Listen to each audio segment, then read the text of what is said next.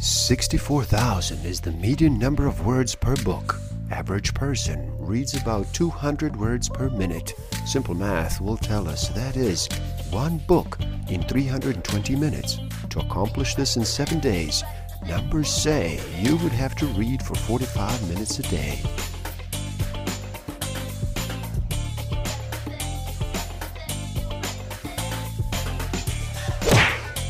Don't forget to subscribe, hit that notification button, like, comment, and share. Enjoy.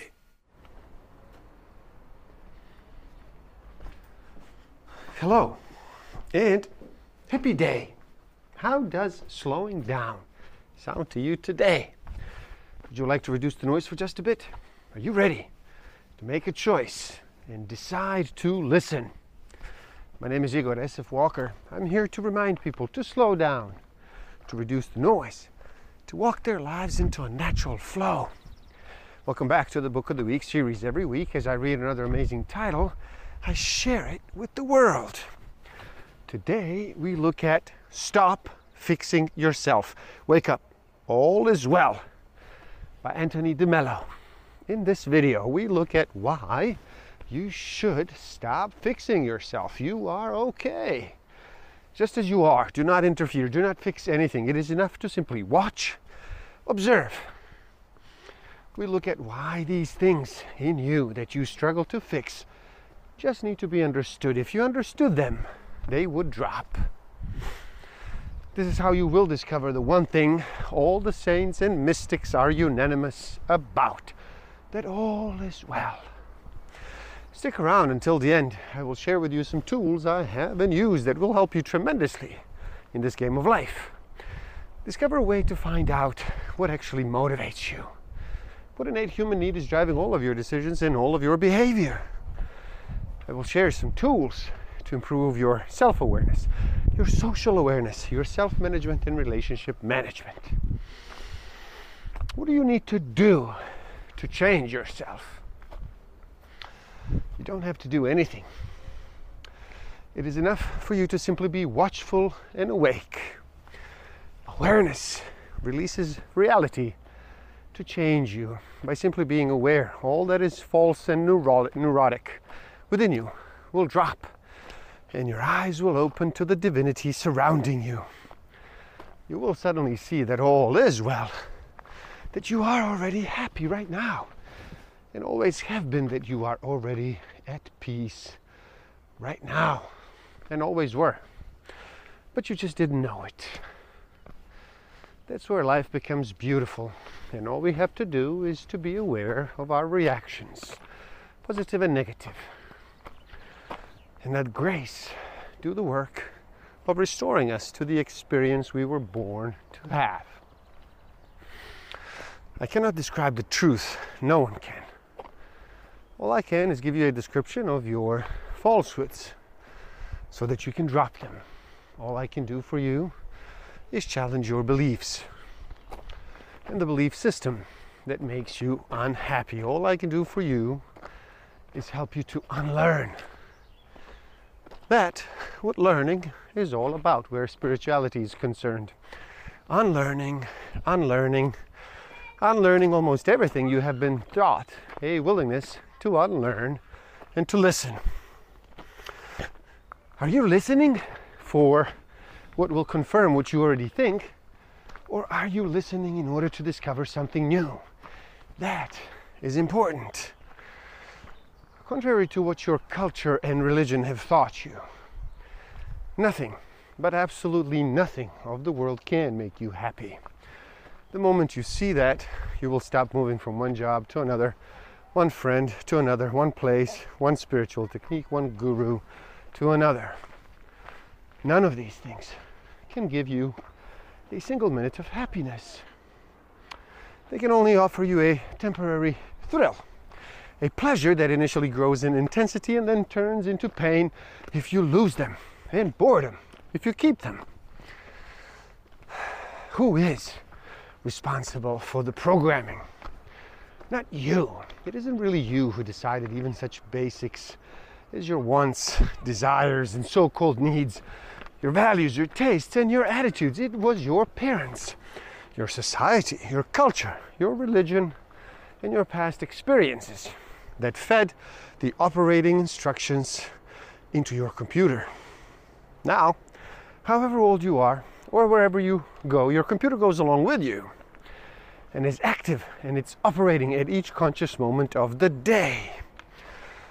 It is imperiously insisting that its demands be met by life, by people, and by you. If the demands are met, the computer allows you to be peaceful and happy. If they're not met, even though it is no fault of yours, the computer generates negative emotions that cause you to suffer. In short, you have been trained to upset yourself. What is an attachment? An attachment is an emotional state of clinging caused by a belief that without some particular thing or a person, you cannot be happy. How is an attachment formed? Well, first, there's contact with something that gives you pleasure a car, an attractively advertised modern appliance, a word of praise, or a person's company.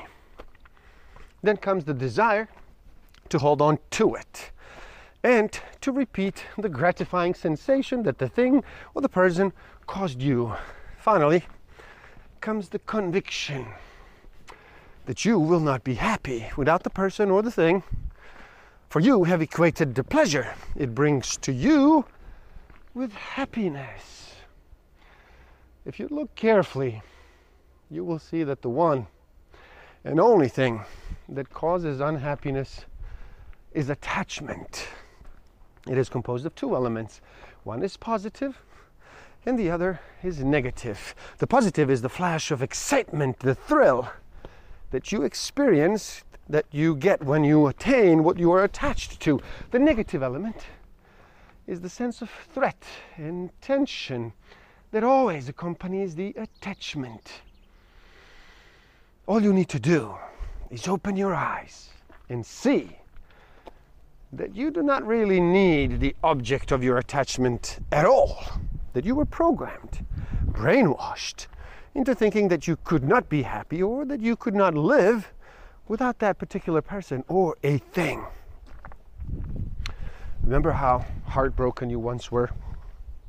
How you were certain you would never be happy again because you lost someone or something that was precious to you. But then what happened?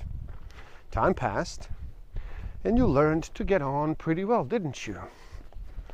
That should have alerted you to the falseness of your belief, to the trick your programmed mind was playing on you. An attachment is not a fact, it is a belief, a fantasy in your head acquired through programming. What makes you happy or unhappy is not the world or the people around you, but the thinking in your head. False belief. If all of your desires are fulfilled, you will finally be happy. Not true. In fact, it is these very desires and attachments that make you tense, frustrated, nervous, insecure, and fearful. Look at your list of your attachments and desires.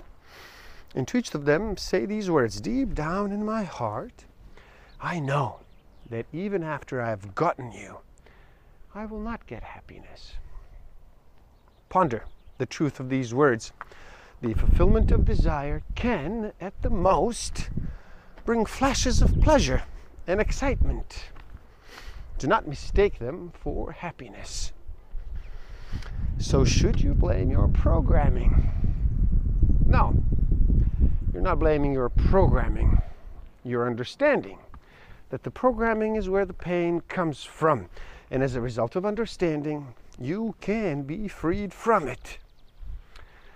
Recall the feeling you have when someone praises you, when you are approved, accepted, applauded.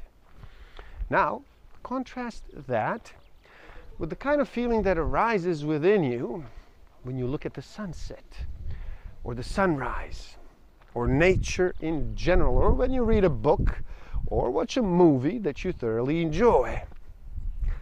get the taste of this feeling and contrast it with the first, namely, the one that was generated within you when you were praised. The first type of feeling comes from self glorification and self promotion. It is a worldly feeling. The second type comes from self fulfillment, which is a soul feeling. Take a look at the people around you. Is there a single person among them who has not become addicted to those worldly feelings? Is there a single person who's not controlled by them, hungering for them, spending every minute of their waking life consciously or unconsciously seeking them? When you see this, you will understand how people attempt to gain the world and in process lose their soul. For they limp, live empty, soulless lives. If what you attempt is not to change yourself, but to observe yourself, to study every one of your reactions to people and things without judgment, condemnation, or desire to reform yourself, your observations will be non selective, comprehensive, never fixed on rigid conclusions, and always open and fresh from moment to moment. Then you will notice a marvelous thing happening within you. You will be flooded with the light of awareness. You will become transparent and transformed. What you are aware of, you control. What you are unaware of controls you. You are always a slave to what you're not aware of. When you are aware of it, you're free from it. It is there, but you're not affected by it. You're not controlled by it. You're not enslaved by it. That is the difference.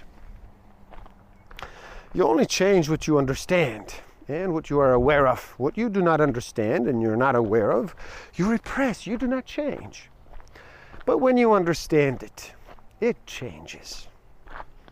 The first thing you need to do is to get in touch with negative feelings that you're not even aware of that you have. Get in touch with those feelings first.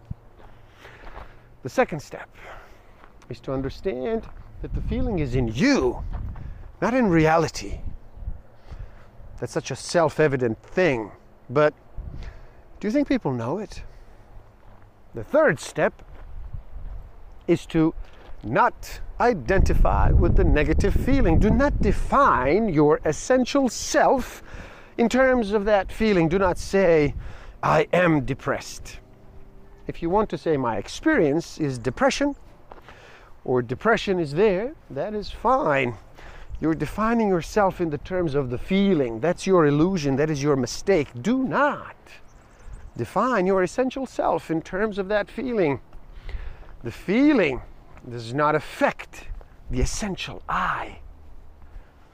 The first quality that strikes one when one looks into the eyes of a child is their innocence, their lovely inability to lie or wear a mask or pretend to be anything other than what they are.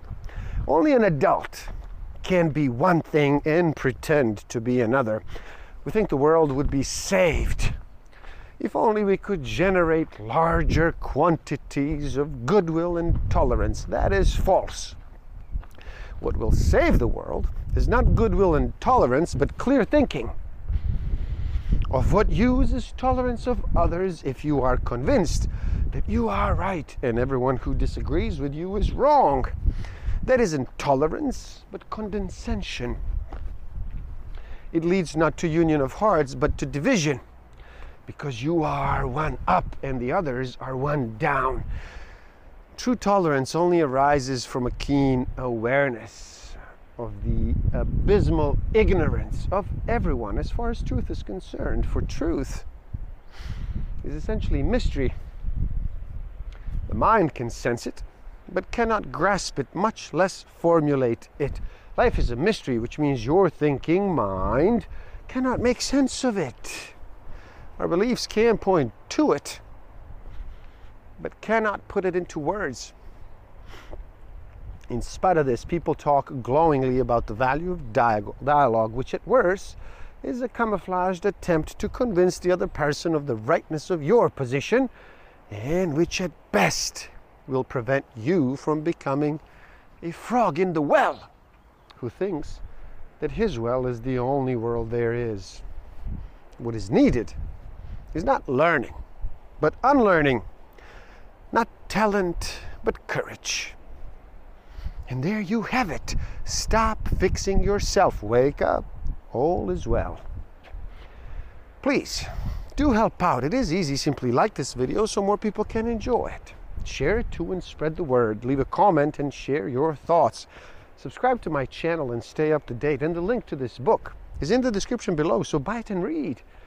Never stop learning, especially learning about yourself and nature. So gift yourself by taking the free human needs test on my website and find out what actually motivates you. What innate human need is driving all of your decisions and all of your behavior. And if you feel you are ready to improve your self awareness, social awareness, self management, and relationship management even further, do check out my Master of Life Awareness program. Links are in the description below. Thank you. Love and respect.